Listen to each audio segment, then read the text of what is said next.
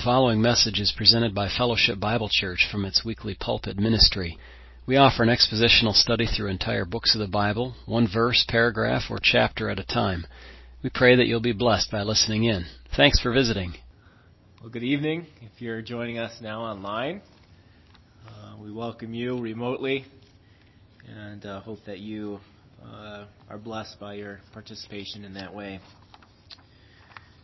We will continue this evening our study in Galatians chapter 6 now, the last chapter of Paul's letter to the churches of Galatia.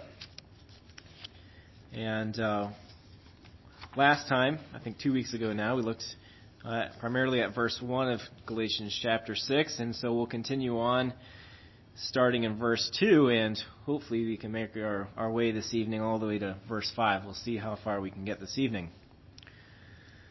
Let me uh, read for you, though, beginning in verse 1, so that we remember and remind ourselves where we've been and, and then where we're going this evening.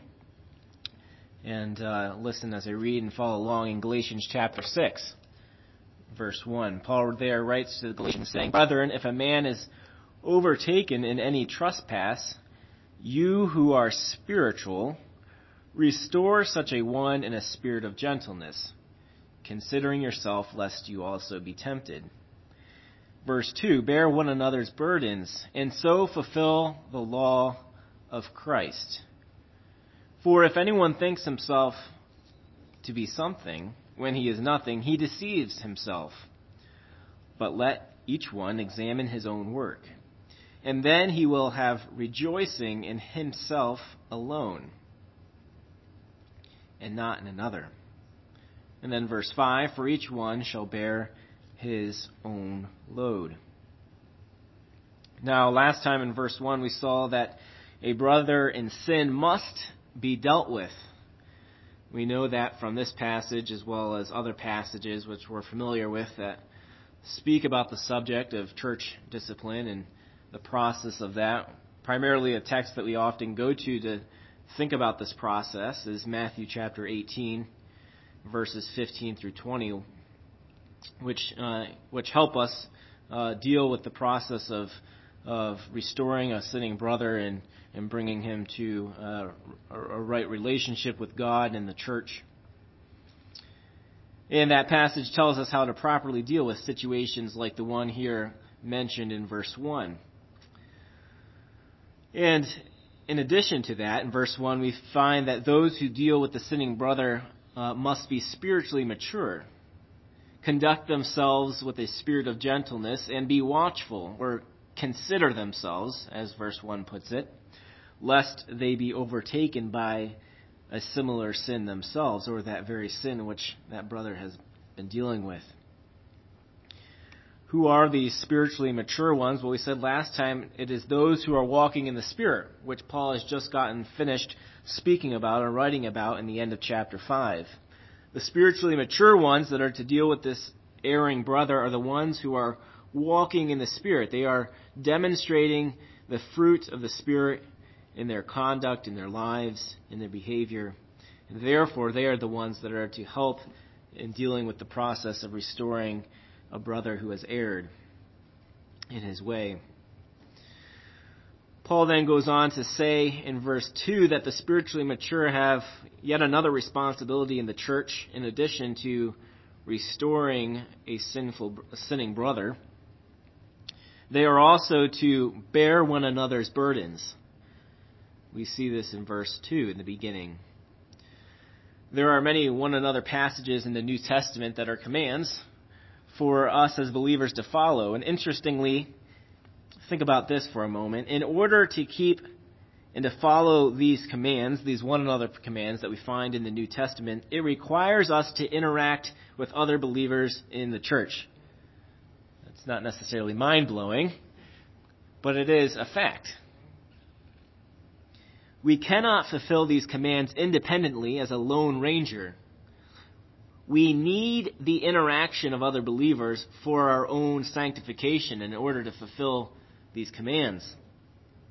And just the same, your participation in relationship with other believers is necessary for their sanctification as well. You can't do this on your own. You need those interpersonal relationships in order to, to fulfill and follow and, and to obey these commands. And so is true of the command here that we find this evening in verse 2. In fact, there is no other way to do it unless you are interacting with one another. Verse 2, as we already read, says, Bear one, another, bear one another's burdens and so fulfill the law of Christ. We see here an explicit command that every believer in the church has the responsibility to bear one another's burdens. Well, we have to ask ourselves this question then. What is the meaning of bearing burdens? What does it mean to bear burdens of one another? The word burden is from the Greek word baros, which refers to heavy loads that are difficult to lift up or to carry. And it also carries this idea of endurance, not just a once and done kind of a deal, but a continual action for the sake of one another. It's a way of living, a way of Christian living, not just a once and done act. What kind of loads then are we bearing for one another? What does this entail? What kind of things are we to bear up for one another? It is anything that is burdensome, wearying, and troublesome to a person, to another believer in Christ.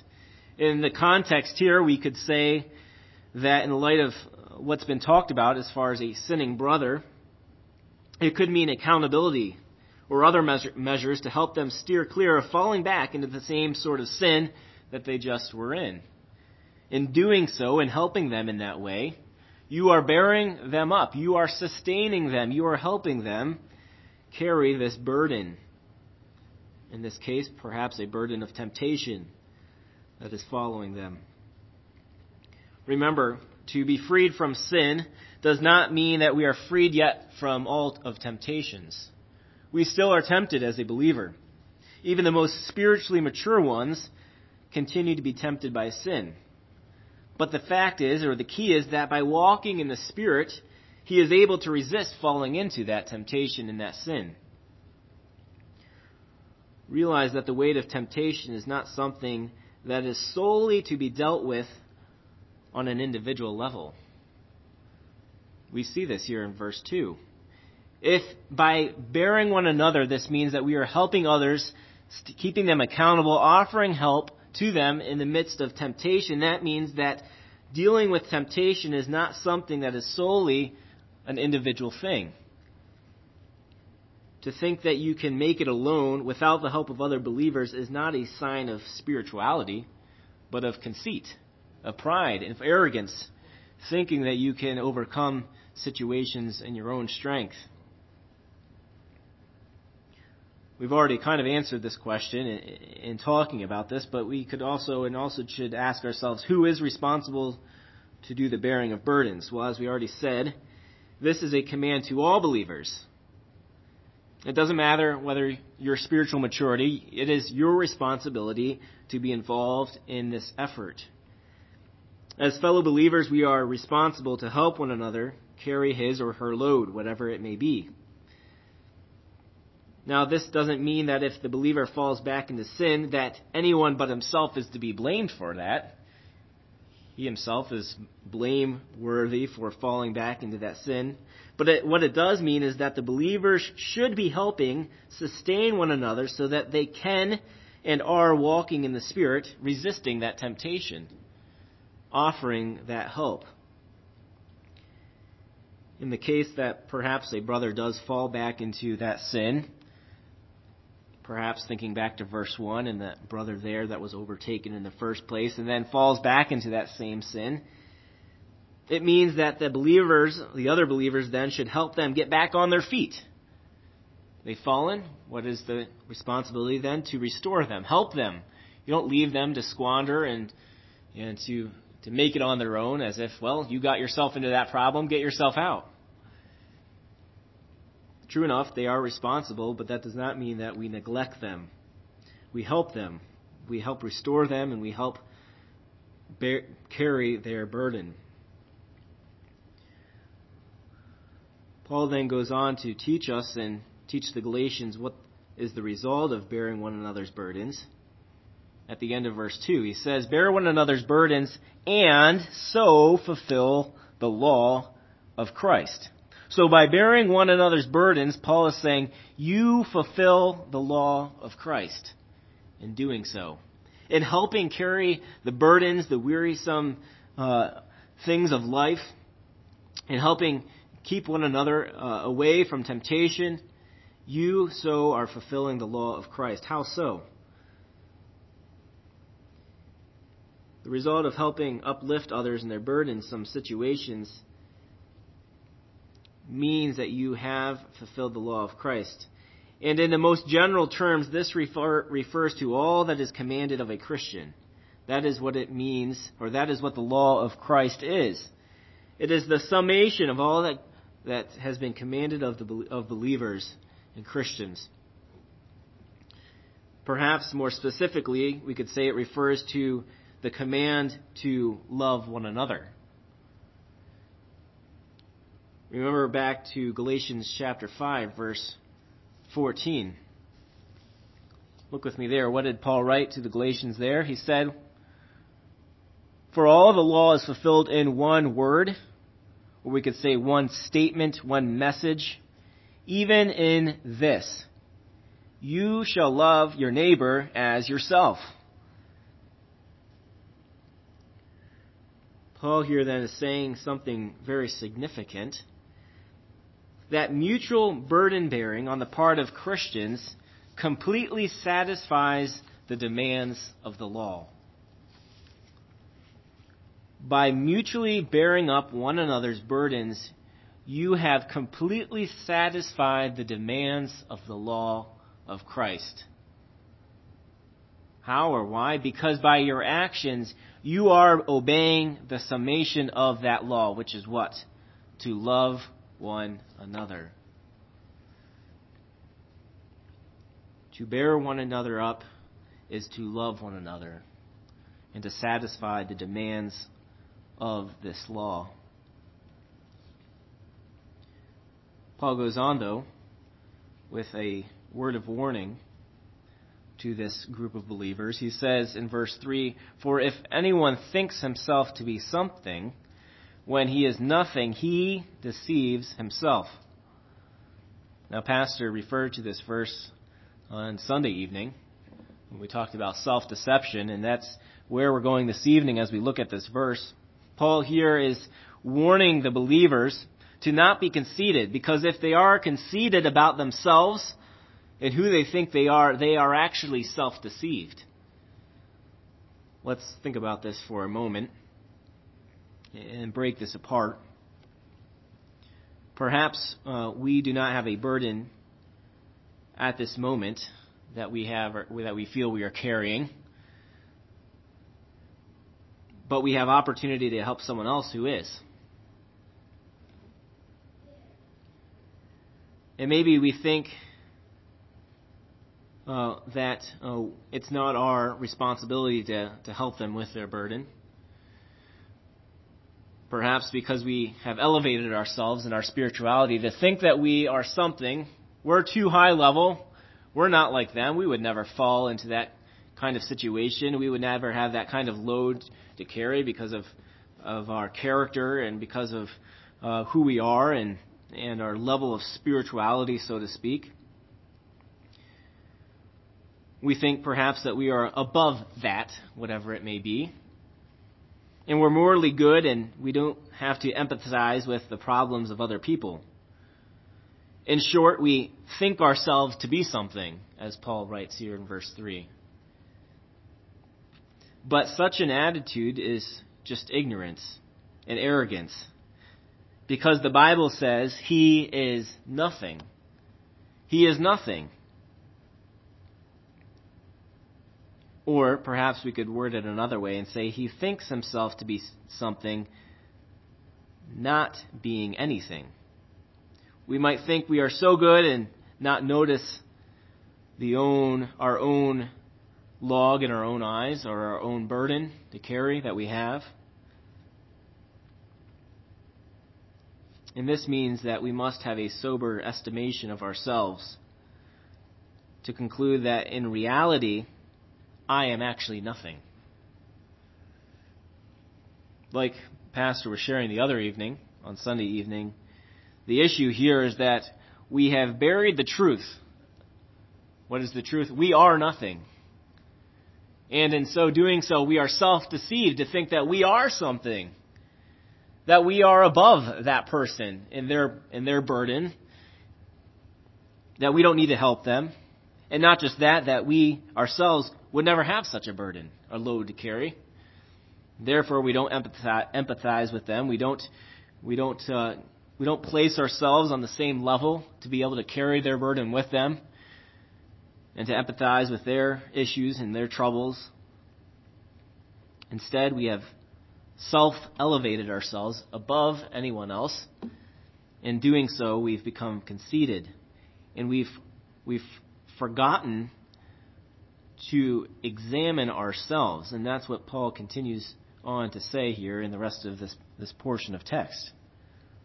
Verse 3, Paul then, as we said, writes, For if anyone thinks himself to be something, when he is nothing, he deceives himself. Verse 4, But let each one examine his own work. And then he will have rejoicing in himself alone and not in another. Now, Paul here exhorts them to not only not think of themselves as something, but also to examine their works. To not be self deceived, but rather examine their works and then boast in what God has accomplished through their obedient lives, through what God has done in them. the translation's use of let each one examine perhaps is a little bit misleading because it's not as if it's something that's a permissive thing, like you're allowed to do this. It's a command, it's an exhortation. You do this. You shall do this. Each one must examine his own work. The verb here, examine, means uh, to test or approve something. Like in 1 Corinthians chapter 11 verse 28 where we are to examine ourselves before the Lord's table. The instruction there is to examine ourselves to see whether there is sin, or, sin in our lives, things in our lives that need to be dealt with before we come to the table. And, and likewise, in this case, Paul similarly, similarly puts to examine yourself, to test yourself, to see the intents of your heart, to see where you are at and where your relationship with God is, to see if there be anything that needs to be dealt with in your life. Perhaps sin of yourself in your own life that needs to be dealt with, and you need the help of other brothers to deal with and to help uh, you be restored. The word examine is also a, a, a uh, in Greek it, means to continue to examine examine it. It has that idea of not just a once and done thing, as we said earlier, but a continual action. We continually examine ourselves. We are to examine our work in the sense of our spiritual life, our works, and our service for God. Here it is clear that we are talking about measuring to God's standard, not the standard of another person, as he writes here in verse 4. He says, Let each one examine his own work, the things he's done for the Lord, his own obedience to the word, his ministry, his life. And then he will have rejoicing in himself alone and not in another we are to, our, to examine ourselves in light of God and what He has, and the standard that He has for us in His Word. Not examine ourselves in light of the person in the pew next to us. Where do I rate, you know, compared to Him? I'm up here. Make ourselves feel good. A self elevation, the, the very thing that Paul is warning them not to do earlier. To not think of himself as something, because he has, he has, he has compared himself with a fellow brother in his situation.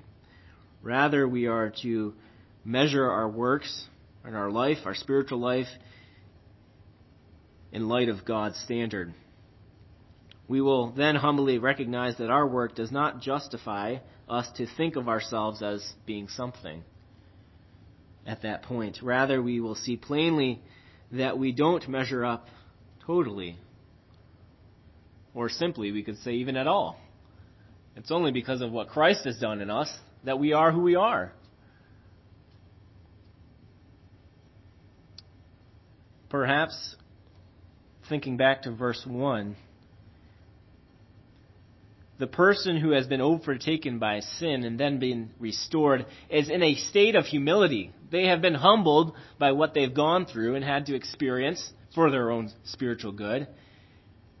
And they are almost, if we could say, in a better position at that point than the one who thinks of himself to be something. Because he has self deceived himself to think he is so spiritual that there is no humility in, in his thinking.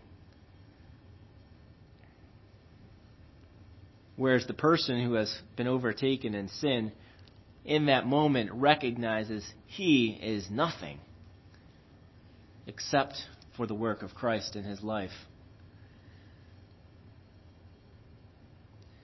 However, to the extent that we do measure up, to some extent, when we examine ourselves and our work, we can have some God honoring satisfaction and joy in seeing that God has done a work in our lives. We can rejoice in what God has done. We can examine ourselves and thank the Lord for the things that He has accomplished in us, for, the, for helping us walk in obedience to His Word.